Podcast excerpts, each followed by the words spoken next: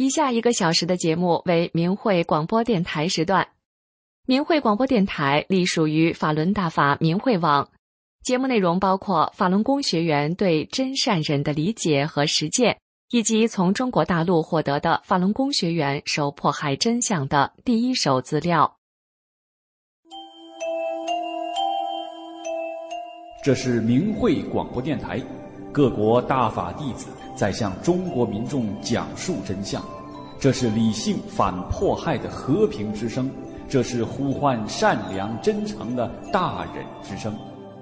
这是明慧广播电台，各国大法弟子在向中国民众讲述真相，这是理性反迫害的和平之声，这是呼唤善良真诚的大忍之声。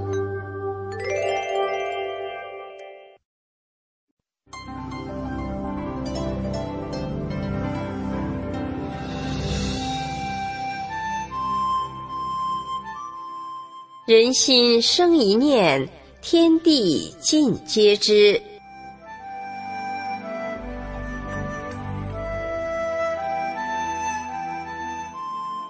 听众朋友您好，欢迎收听明慧广播《善恶一念间》节目。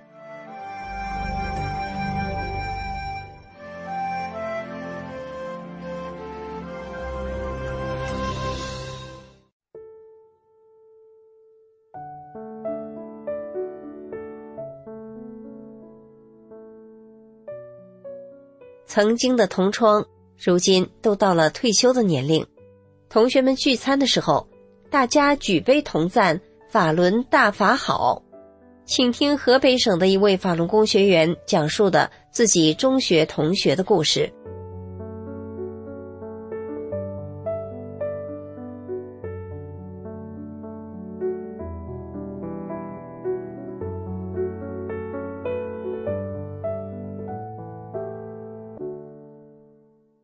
我和中学同学一直保持着友好联系，他们及家人大多都已经明白真相，做了三退，有的人还主动营救，帮助大法弟子，从而得到福报。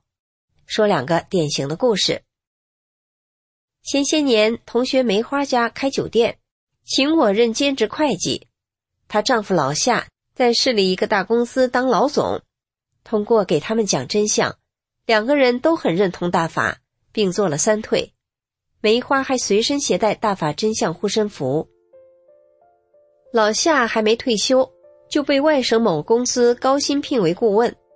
大约二零零八年，他们夫妇从外地回来，召集同学聚餐。老夏的辈分比我们都大，加上又有职位，所以聚餐第一杯酒大家都先敬他。这次老夏却建议第一杯酒先敬我。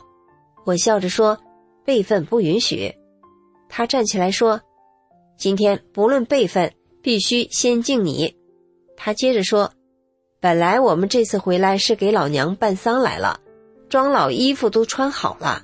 梅花把你给他的护身符放在老娘头前，没想到老娘又活了。”我说：“那就感谢法轮大法吧。”他说：“对，法轮大法好。”所有人，包括市领导、校友，都站起来举杯，齐声说：“法轮大法好！”场面非常热烈。落座后，梅花又详细讲了她婆婆复活的经过。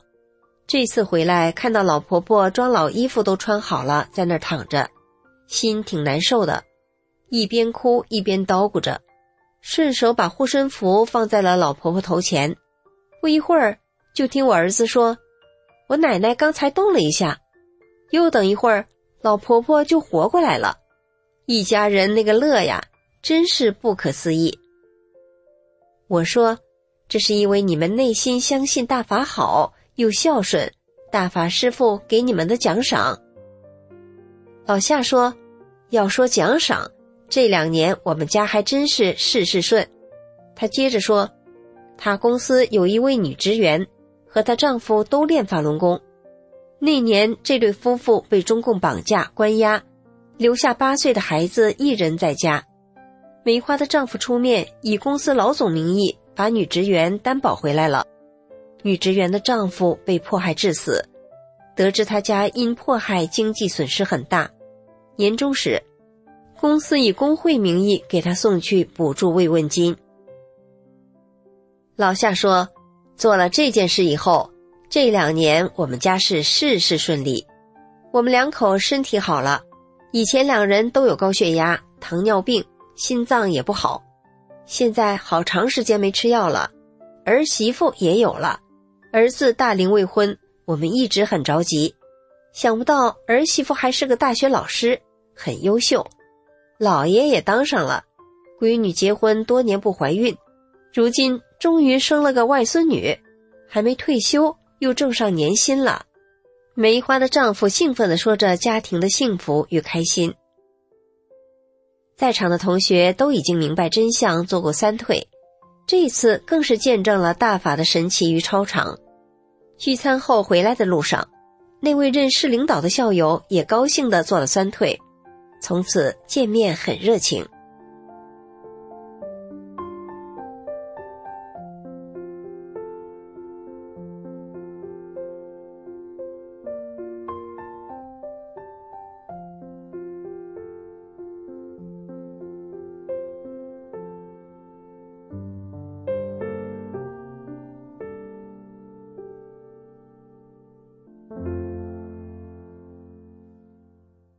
同学挚友退休前曾是小学校长，他很早以前就告诉我，他明白大法真相后，他们学校就不再生血旗了。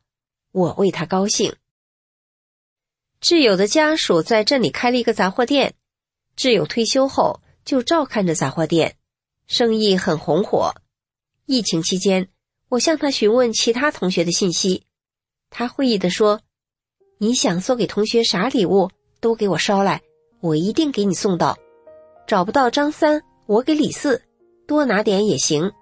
来我店里的人多了，看谁顺眼就送一份。于是我就叫别人给他捎过来两次真相资料和真相信等。一次我回老家去挚友的杂货店，想要回一个 U 盘，他说没了，最后一个给我们同事了。我劝我们同事退档，同事要个 U 盘。说研究研究再说，挚友还说可以再给他十几份资料，我真为他高兴，鼓励他说：“你功德无量，继续努力。”他说：“一定。”挚友也得了福报，他退休后身体一直很好，他自己也说：“我身体好，干啥啥挣钱。”前两年挚友的外孙子得了一种病，北京专家说。必须要手术，别无选择。挚友一家人都很担心发愁，我提醒他念法轮大法好，真善人好。过了几个月，挚友打电话告诉我，外孙子真不用做手术了，没事儿了。现在明白法轮功真相得福报的人越来越多，很多人也成了活传媒，把自己的亲身受益告诉身边的亲朋好友。愿更多人明真相得福报，为自己为家人选择美好的未来。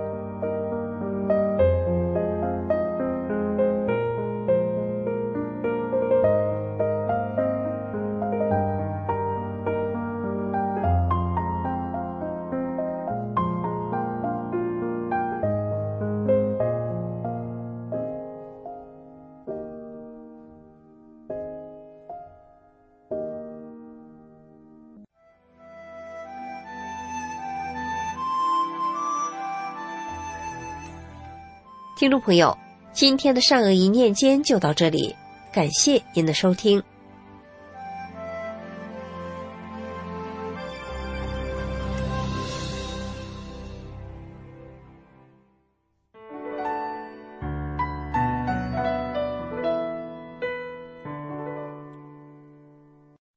听众朋友您好，这里是明慧广播电台法轮功真相系列，今天为您带来的是。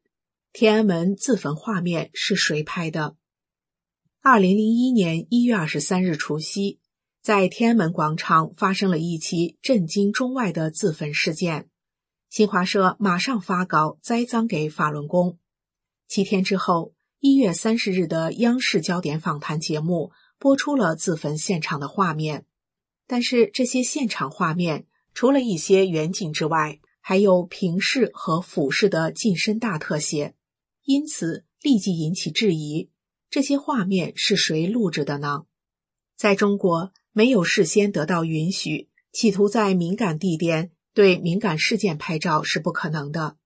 焦点访谈关于自焚事件的记者李玉强，他曾和摄影师邢旭东写过一篇关于北京一个火灾现场采访的后续文章。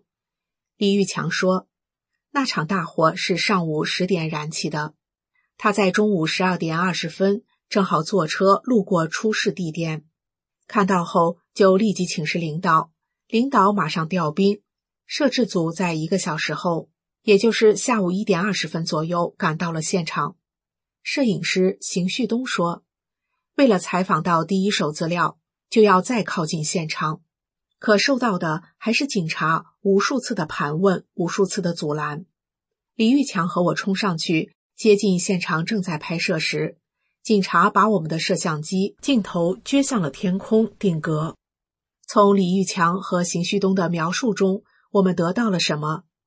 第一，焦点访谈记者偶然路过发现后，而从寝室到摄制组赶到花了整整一个小时，因此要拍摄到突发事件的最早画面几乎是不可能的。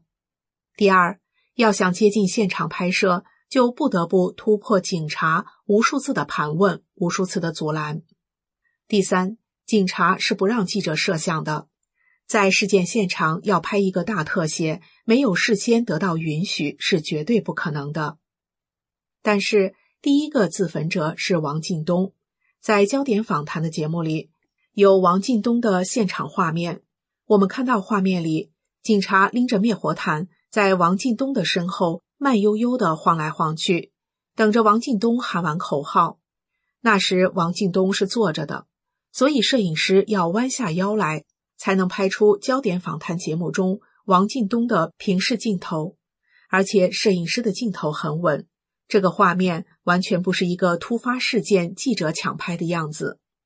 而小女孩刘思颖躺在地上喊妈妈的镜头，是从上往下俯视的特写，画面干净，没有任何因为当场人员抢救行动的遮挡。等刘思颖喊完妈妈，镜头拍好了，几个人才一拥而上。把刘思颖抬上担架，这个画面更像是现场人员把地方腾出来配合拍摄的结果。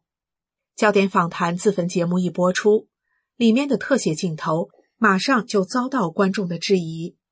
不过，中央电视台和新华社并没有出来澄清特写镜头的来源，倒是远离北京这个政治中心的《羊城晚报》登了一条小消息。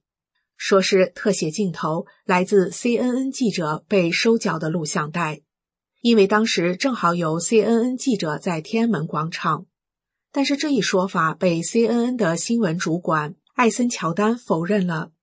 艾森乔丹说，CNN 的摄影师在事件发生后几乎立即被捕。其实我们都知道，在天安门广场，别说外国记者，就是中国人遇到突发事件。你能随便照相吗？刚摆个姿势，立马就会被收拾了。那么这些现场画面究竟是谁拍下来的？他们又为什么能够不受干扰的拍出这些画面呢？另外一方面，当时这些所谓的自焚者并非集中在一起的，他们是散布在天安门几个不同的地方，所以就算当天警察真的破天荒的没有干扰拍摄。正常的新闻团队也是拍摄不出来的。电视制片人李军说，他的一个同事曾这样对他说：“你就是给我一台摄像机，告诉我天安门广场有自焚，我都拍不下来。”李军说：“因为这个自焚的过程，一般情况下也就是一分钟到两分钟，你想拍到第一现场很难，基本不可能。他这还不只是第一现场的问题。”他的镜头拍的是非常完整的，全景、中景、特写、不同的角度、现场录音等等，把它完整的拍了下来。从电视专题制作角度，它只有一种可能性可以实现，那就是摆拍，摆好样子让你拍，在影视摄影制作的专业人士眼中，这个天安门自焚案就是像电视制作一样的摆拍，在栽赃给法轮功而已。事实上，法轮功师傅李洪志先生在一九九四年出版的《转法轮》一书中就写道：“练功人不能杀生。”李洪志先生于一九九六年在悉尼的演讲中也明确说过，自杀是有罪的。所以，全世界任何一个地方都没有法轮功学员自焚的事情发生。那么，到底是谁制造了这场天安门自焚？他们为什么要制造这个骇人听闻的事情呢？我们可以从焦点访谈对他们这个节目的评价看出端倪。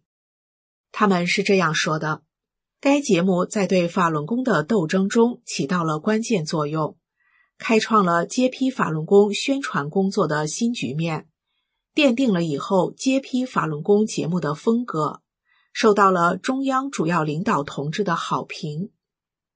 从刚才的评价中可以清楚得知，中共是无法推卸责任的。无论中共内部实际策划者是谁，为了打击修炼真善人的法轮功学员，不惜制造这种残害生命的恐怖事件。蒙蔽百姓，激起人们之间的对立与仇恨。许多善良的人因为这个欺天谎言而仇视法轮功，这样的事真是太邪恶了。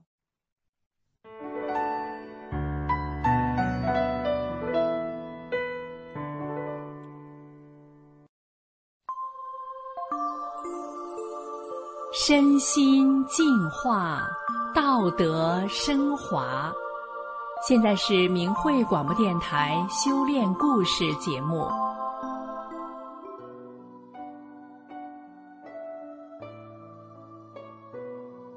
各位听众朋友，今天故事主角的家庭原本没有多少钱，后来却样样具足，其中的奥妙之处是什么呢？让我们来听听这个故事。一九九五年的一天。婆婆回娘家看望母亲时，听娘家弟弟说去听课。婆婆说：“都这么大岁数了，还听啥课？”她弟弟说：“听大法师傅讲课是录影，是修炼的。你有病还拿一大兜子药，听说修炼可以不用吃药。”婆婆想到自己有脑血栓后遗症，就回答说。那我也去听听。就这样，九讲课听完，婆婆真的没吃药，病还好了。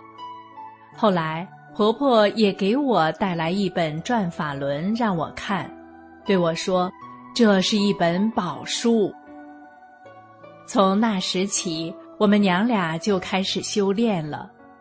屯子里的邻居知道了，也三三俩俩的来学了。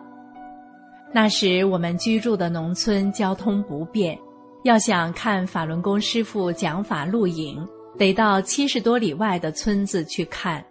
会骑自行车的就骑自行车去看，年纪大的不会骑车的就去不了。我丈夫看到后就跟我说：“咱们家买个彩电和录放影机，省得你们跑那么远。”还挺累的，还有去不了的。于是丈夫就把家里仅有的五千块钱都拿出来了，买了一台二十五寸的彩电和最好的录放影机。这在当时的农村是很少有人买的。后来附近村屯有要学大法的，我就背上录放影机和法轮功同修一起去给他们放录影。然后教他们五套功法的动作。以前我丈夫身体不太好，不是这儿痛就是那儿痒的，总说身体没力气，还有严重的咽炎，嘴里上牙膛还长了一个黄豆粒儿大小的瘤。他总说这不是好东西。可是自从我学大法以后，丈夫也跟着听师傅讲法录音，不知不觉的。丈夫的咽炎好了，上牙膛的那个小瘤也不知啥时没了，身体也有劲儿了，还能外出打工了。村里人说：“你怎么老了还能干了，比年轻时还能干了？我想，这是因为丈夫支持我修炼，给同修学法练功提供方便，得到了福报。有一年夏天，我和丈夫去给别人家铲树地里的杂草，有十多个人。那天风特大，气温还高。中午休息过后，开始干活。干一会儿后，我就听工头对我先生说：“你咋了？脸色那么难看。”我丈夫说：“刚才我眼前漆黑，都看不见啥了。这会儿好了，能看见了。”就是左边胳膊腿还麻，工头一听吓坏了，说：“这不是脑血栓吗？你快找个凉快地方休息一下，别干活了。”回家后，我问丈夫到底怎么了，丈夫说：“当时就是突然眼前啥也看不到了，因手里有锄头拄着没倒，他马上想起念法轮大法好，真善人好。”念了几遍就好了，能看到了，就是左边胳膊腿发麻，现在不麻了，都好了。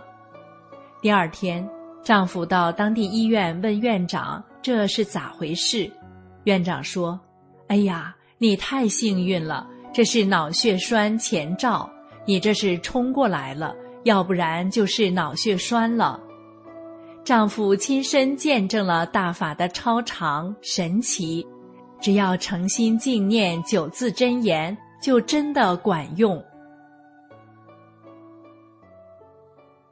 我开始修炼那年，儿子五岁，我家是学法典。每当同修来我家学法，儿子从来不闹，就自己在旁边玩儿。当时儿子年纪虽小，也能听明白一些法理。有一次，我和丈夫商讨生活中的事，儿子听后就告诉我们说：“不能求，越求越没有。”儿子在他六七岁那年，有一天吃过晚饭后，我们在院子里乘凉，只见他脑袋一歪，从耳朵里掏出一个像黄豆粒那么大的一个小球。我一看，这个黄豆粒大小的球非常硬。像石头一样硬，我感到奇怪的对儿子说：“这个黄豆粒比你耳朵眼儿都大，是咋出来的？”儿子回答说：“我就听耳朵响，我一歪头，它就出来了。”后来听说有不少小孩有耳结石这种病，得上大医院手术。我知道这是师傅给我儿子取出了耳结石。儿子听法也得福报了。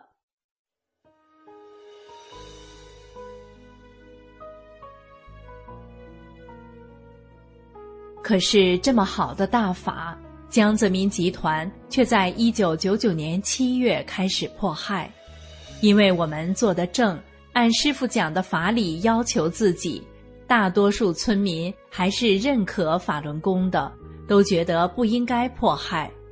可是，自从二零零一年，中共为了挑起人们仇视法轮功，在电视上演了天安门自焚伟案，老百姓也被弄糊涂了。我和同修们就开始告诉人们，自焚是假的，是陷害。法轮功的书上都告诉了，绝对不允许杀生，自杀也是有罪。后来，我和许多同修开始进京上访。去向政府表达，法轮功是教人修心向善的高德大法。去了之后被抓回来，被冤判非法劳教一年。在被送去劳教途中，我就想，现在仍有那么多人被中共谎言所蒙骗，我有责任继续告诉世人，仇视佛法是有罪的。就这么一想。就在警察停下车到楼里办手续时，我轻松地脱下手铐，从车上下来走脱了。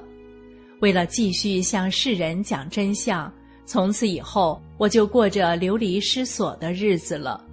而派出所警察就经常去我家骚扰，不论白天黑夜，说去就去，搞得家人心惊胆战。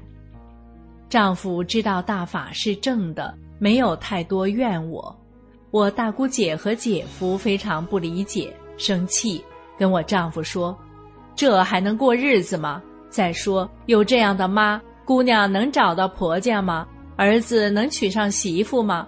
不如离了，再找一个过日子。”但我丈夫回答说：“大法于国于民有百利而无一害。”他们也就不再说啥了。有一次秋收时，我想自己不能上外面干活，我回家给家人做饭，省得他们干一天活挺累的，得回来做饭。我就悄悄回到家，不出屋给他们做饭。有一天中午，我和女儿正在厨房做饭，女儿一抬头说：“妈，有人来了。”我赶紧到后屋去。刚把后门关上，就听前门被打开了，然后这些警察东屋西屋的到处看。我家后屋是装苞米的篓子，秋收时都拿外面搭篓子去了，里面没有躲藏的地方，只有一个用高粱杆穿的帘子，仅一人高。我一着急，就把这个帘子挡在自己的前面，心里求大法师傅。我不能让他们发现，我可不去劳教所那种地方，我还得讲真相救人呢。警察进后屋，还真没发现我，就从后窗跳到外面去找了。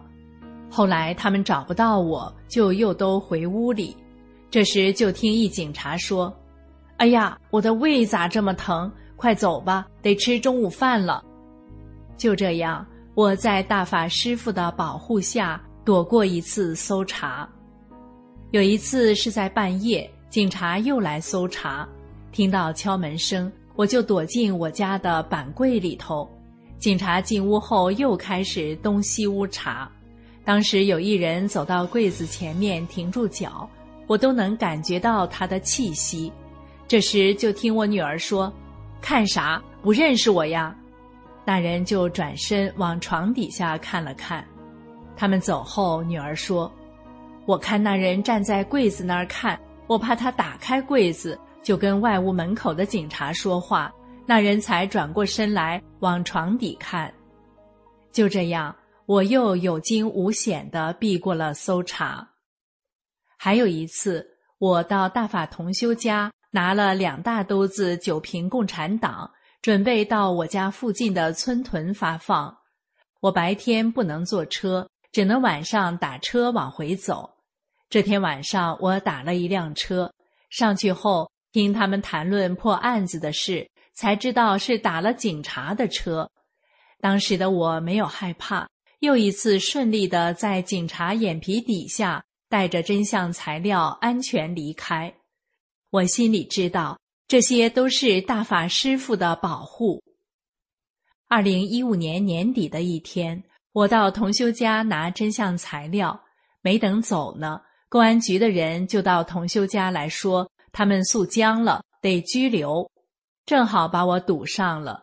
当时我手里有百十来份真相资料，他们就把我拘留了半个月。一开始他们对我非常凶狠，后来他们看了我拿的真相资料，资料里有九平共产党及江泽民、徐才厚。周永康等恶手遭到恶报的真相，他们似乎认清了共产党的邪恶本质，就对我宽松了些。从那次被非法拘留出来后，我也不用再躲警察了。在我流离失所、常常不在家的这几年中，女儿就在家里承担起家务，屋里屋外收拾得整洁利落，上地里干活什么都行。村里人看到这姑娘真能干，过日子是好样的，就主动上门提亲。当时就有本村一妇女要我女儿给她当儿媳，别人跟她说：“他妈都那样了，你还敢娶他家的姑娘？”那位妇女说：“正因为我知道他妈好，女儿也差不了，我才要娶的。”儿子后来学了修理行业，到了找对象的年龄，也有很多给介绍，最后是他师傅给介绍了一个，两人交往很好。可是因我不在家，丈夫不敢跟亲家提，把孩子俩的事定下来，还是亲家主动提出的。农村定亲是要给彩礼的，儿子的女友知道我家没有多少钱，就说：“我表面上要五万，没有也不用给，我就是要面子，不让我的朋友笑话。”就这样把亲事定下来了。过了两年，应该给孩子办理结婚了，丈夫又犯愁了，说手里的钱也不多，咋办？还得买楼。这时儿子的女友说。先首付买楼，过后我俩还房贷，就这样楼也买了。后来儿子的师傅年纪大了不干了，就把店铺兑给我儿子了。他俩结婚时，儿媳妇在城里租了一套带有布景装备的婚礼设备，又是司仪又是主持的，到农村的礼堂里举办婚礼。很多农村人都没看过这么好的场面。都赞不绝口，说咱们村的干部家、有钱的人家都没有这么办过。小两口结婚后，生意也挺好，又有了一个胖小子。现在我对丈夫说：“你回想一下，这些年，咱们虽然没有多少钱，可是每件事都办得很好，还挺顺利。是不是师傅都给安排好了，都不用操什么心？”俩孩子的事都办得完美，你得到太大的福报了。丈夫说：“是啊，我没啥能耐，每件事都办得挺好，还挺风光的。村里人都说我有福，孩子有了一个稳定的工作，楼也有了，现在孙子也有了，车子也有了，也有积蓄了，确实得福报了。”听众朋友，善良的人得福报，这一家子人身体健康，子女各有归宿，生活安康，可以说是有福的。然而，这福报却是从何而来呢？今天的故事就到这儿了，我们下次再见。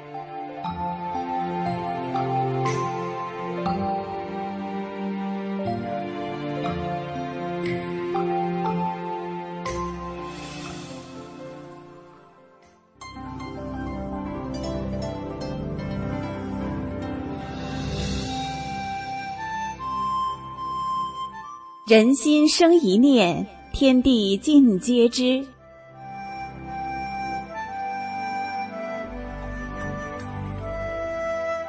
听众朋友您好，欢迎收听明慧广播电台《善恶一念间》节目。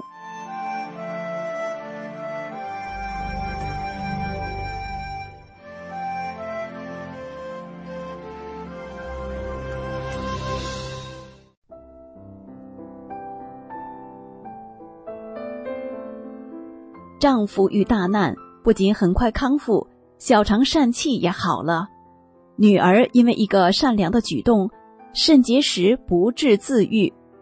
真诚相信大法好，罹患癌症的大哥如今痊愈了。请听故事：乱世中人人得福报的幸福之家。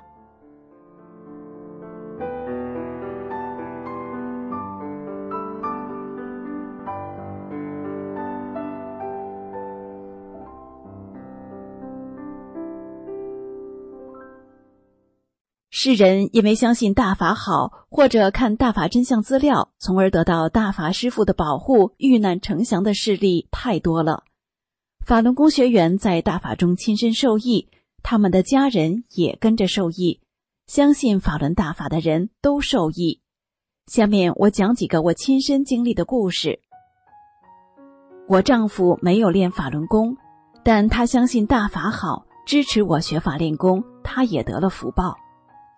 我家有牛车，我和丈夫给东家从山上往山下运西瓜。一次，牛车装了一千斤左右的西瓜，丈夫赶车走在羊肠小道上，山路很滑，又是下坡路，牛毛了，把丈夫撞倒，千斤重的牛车从仰面朝天的丈夫身上碾过去了。老板娘看见了，趴在地上大哭，说：“这一车西瓜也赔不上人家的命啊！”有人跑到山顶告诉我说：“你还在这儿呢，你家他被牛车碾了，快看看啥样吧。”我当时就想，我有师傅保护，俺家他没事。我下去一看，丈夫在那儿站着。我问他，结果他哪儿也不疼。他还说：“你快去帮人家吧，现在人手不够用。”晚上我回到家，一看，丈夫裤子前面全扯坏了，扣子都碾碎了。第二天，丈夫身上被牛车压过的地方，肚子、腿全是紫的，腿也有点瘸。但丈夫该干啥还干啥。晚上我刚要上炕，看见一道光打过去，我跟丈夫说：“你看这个场多好，你能不好的快吗？”第三天，丈夫腿就不瘸了，啥事没有了。从那之后，丈夫的小肠疝气好了，他在大法师傅的慈悲呵护下，消掉了一大块业力。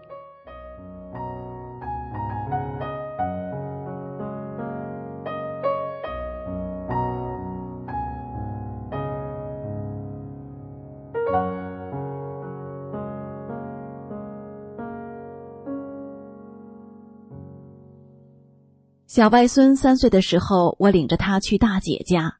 他家炕上铺着两块皮革，拼接的地方有缝，孩子被绊倒，一下子就磕在窗台的瓷砖棱上，人中被拉了一个大口子，一寸长，很深，几乎要透了，但没怎么出血。我们抱孩子去卫生所，大夫说：“你们去医院缝针吧。”我和姐姐决定回家。到家里，把孩子放到摇椅上，给他看光碟，看《球球行空记》《天音净月》等。孩子坐在小摇椅上，晃晃悠悠，不哭也不闹，聚精会神的看。看完光碟，我就抱孩子回家了。路上碰到人跟我说：“我家孩子也磕过，嘴肿老高了，不能吃东西。”我说。他一点没肿。过了几天，孩子的伤口已经完全愈合。我女儿因为一个看似小小的举动而得了大福报。有一次，女儿看见地上有一张写着“法轮大法好”的粘贴，她就想，这是大法的东西，来来往往的车从上面压过去，他们无形中在造业呀，快点捡起来吧。于是他把粘贴捡起来，又到路边的馒头店要了一个塑料袋，把粘贴装进去拿回家。女儿在怀孕时曾得过肾结石，当天晚上她做了一个梦，梦里有人给她做手术，她在梦中还想，做手术多疼啊，可是她没觉得疼，有人告诉她手术做完了。从那以后。女儿的肾结石没有了，到医院检查，医生说哪有肾结石啊？我和女儿说：“姑娘，你因为善良的一念，所以师傅把你的肾结石拿掉了。”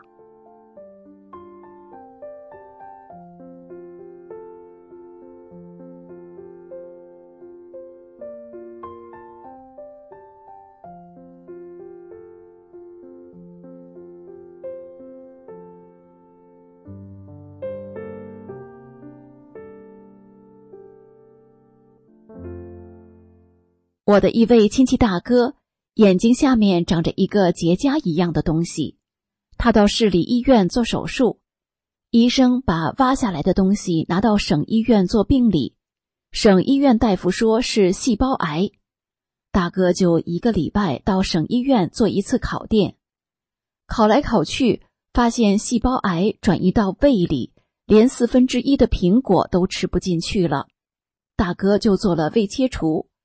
这时人已经不行了，啥都吃不进去。我劝他说：“大哥啊，你就念法轮大法好，真善人好吧，我劝大嫂也一起念，又给他送去了师傅讲法录音的小广播，让他听。大哥这次可真心了，干活也听，吃饭也听，不到十天时间，他的变化特别大，饭也能吃了，精神头也足了。他病好了以后，把师傅讲法的小广播还给了我。现在已经十几年了，大哥一切正常，能吃能喝的，完全看不出是曾经得过癌症的人。现在他还在念九字真言。这些年给他啥真相资料，他都看。二零一五年起诉元凶江泽民的时候，我跟大嫂说：“你们起诉江泽民吧，他干的坏事太多了，应该起诉他。”大嫂爽快的说：“行，我起诉他。”大嫂用的是真名、真姓、真地址。是啊，世人受大法的恩德。也在用自己的方式回报、感恩着大法。大法弟子不仅自己身心受益于法轮大法，更要把法轮大法好、真善人好的福音传给每一个有缘人，期盼人们都有美好的未来。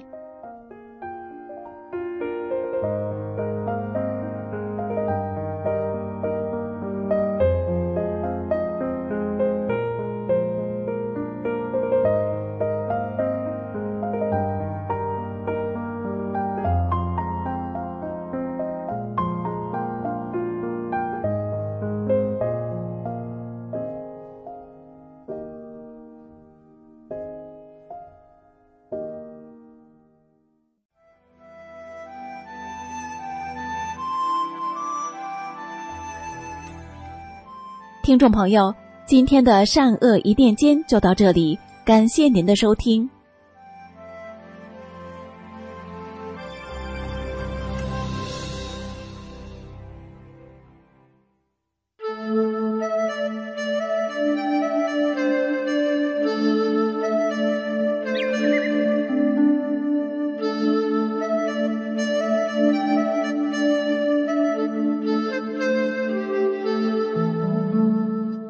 听众朋友们，大家好！又到了明慧广播神传文化节目时间了。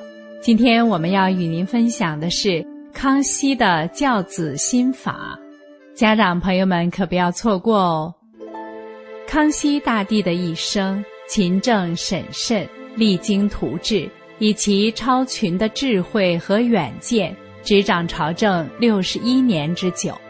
在位期间，他广施仁政。布恩德于四海，使得天下出现了万民康宁、天下熙盛的盛世景象。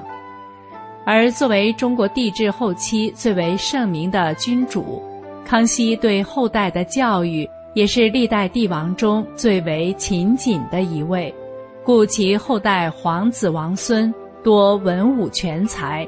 其子雍正为意图计数。将康熙的日常教诲萃绘成编，庭训格言，使得我们今天得以窥见其格致成正、修齐治平之道，也使得后世能有幸领略这位圣主人皇的教子心法。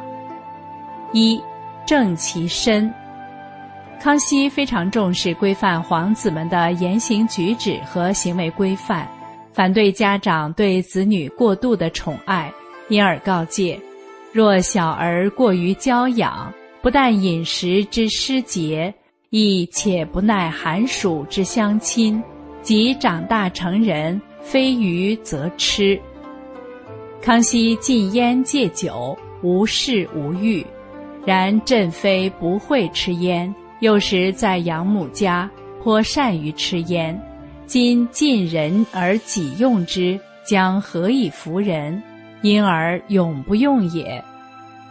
原夫久之为用，所以祀神也，所以养老也，所以献宾也，所以合欢也。其用故不可少。然而沉酣免逆，不食不节，则不可。如朕之能饮而不饮，始为诚不饮者。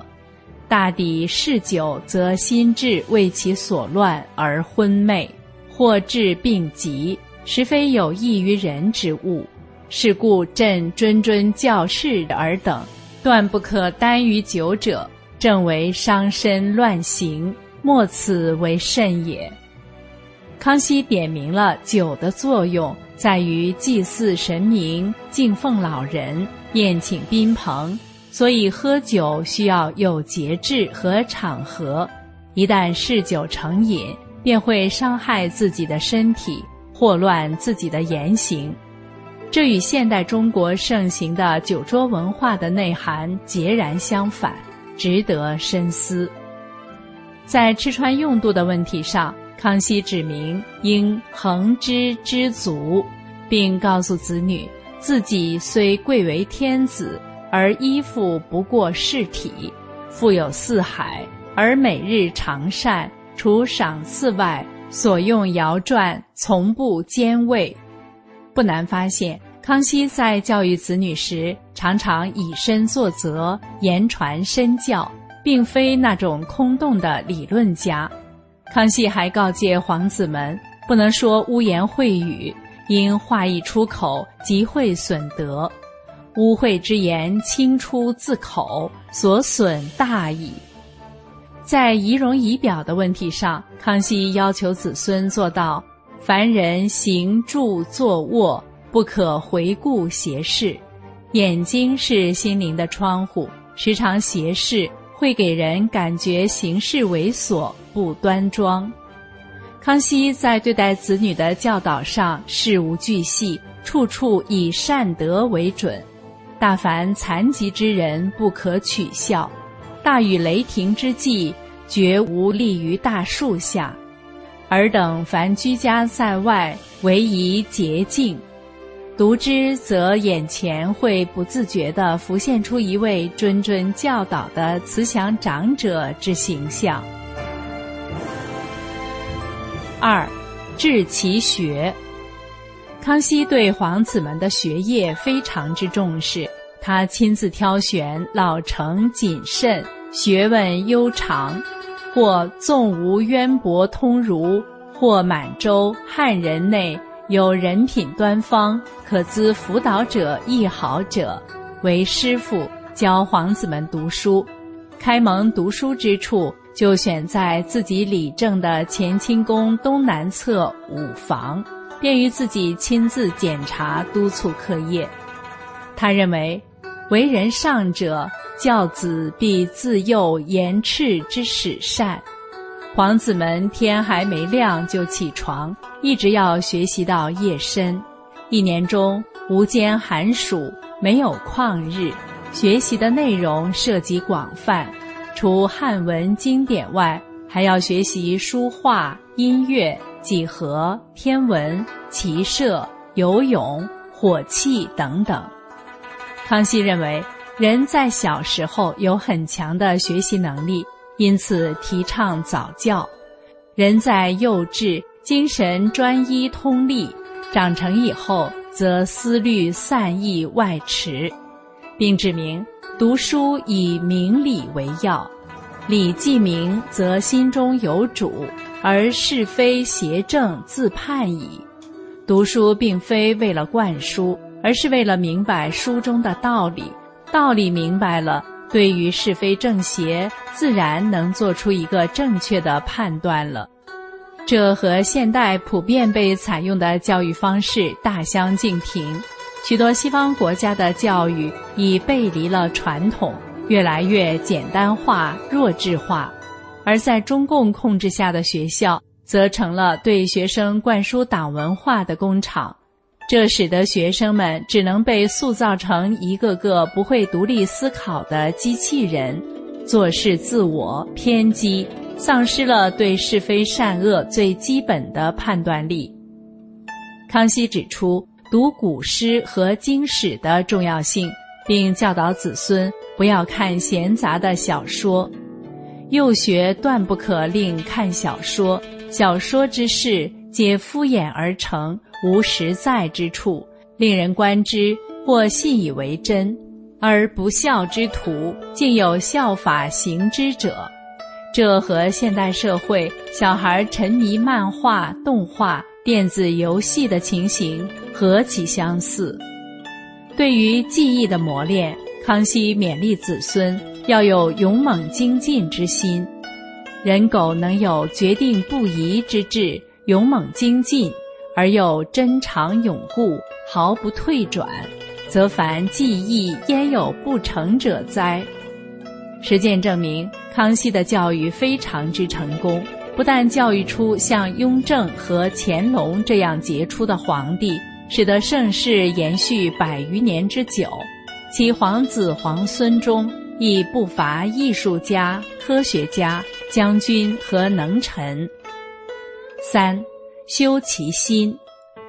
做人最重要的是善。康熙认为，只要行善道，必会受上天护佑。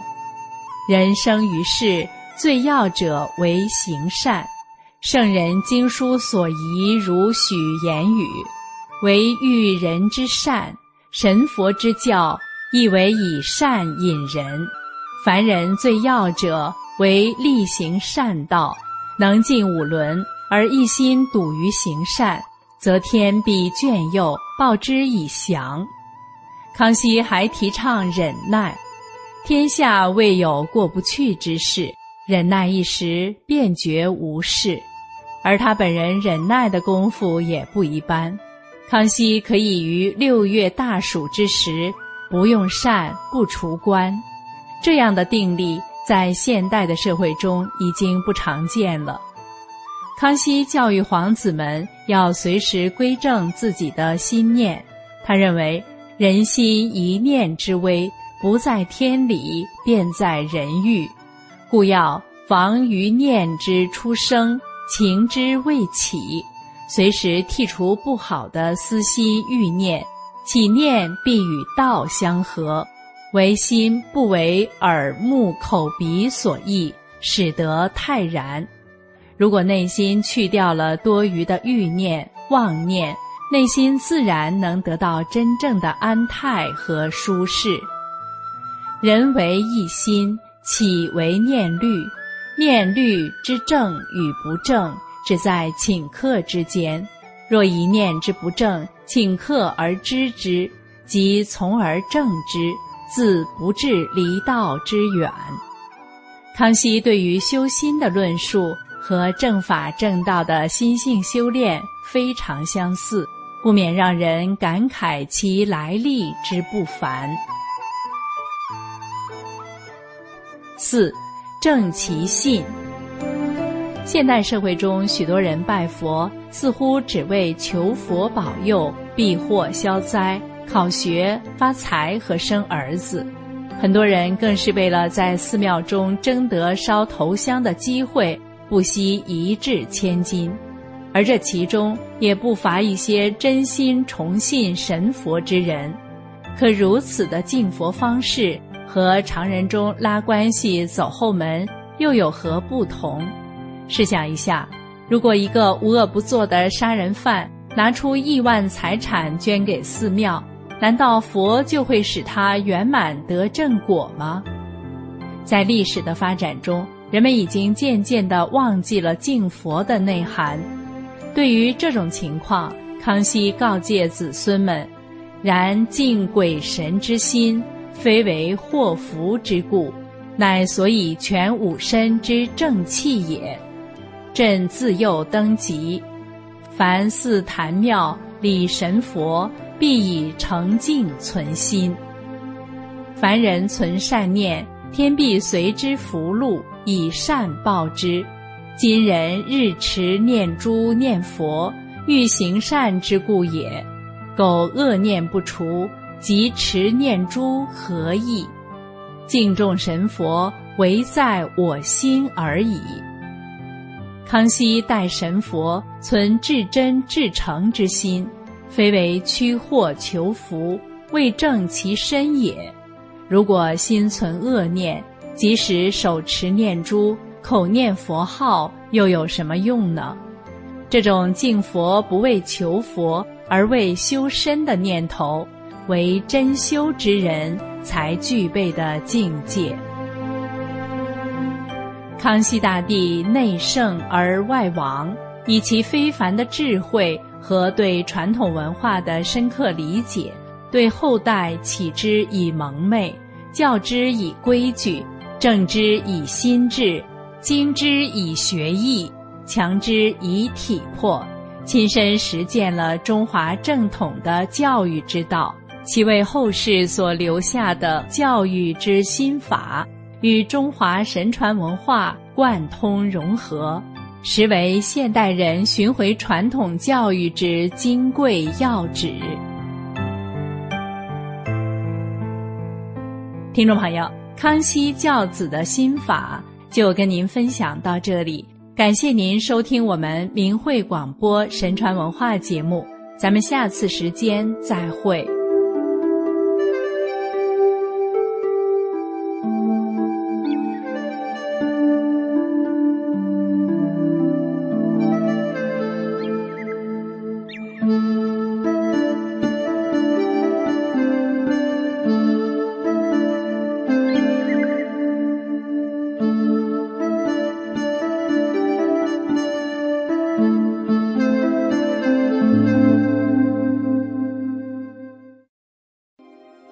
听众朋友您好，现在是歌曲欣赏节目，我是雪莉。今天给大家带来神州电影制片厂拍摄的第二部电影《善与恶》的主题歌。《善与恶》这部影片围绕着三位好友、两对恋人，在中共迫害法轮功时所表现出来的不同态度，以及不同的人生走向，展现着正与邪。善与恶的较量。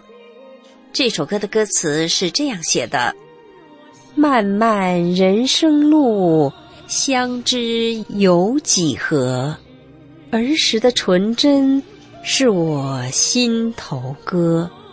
生逢末节时，重重迷雾遮。做人有清也有浊，一念。”出善恶，冬去春又来，花开又花落，沧桑刻岁月，苦难会长河。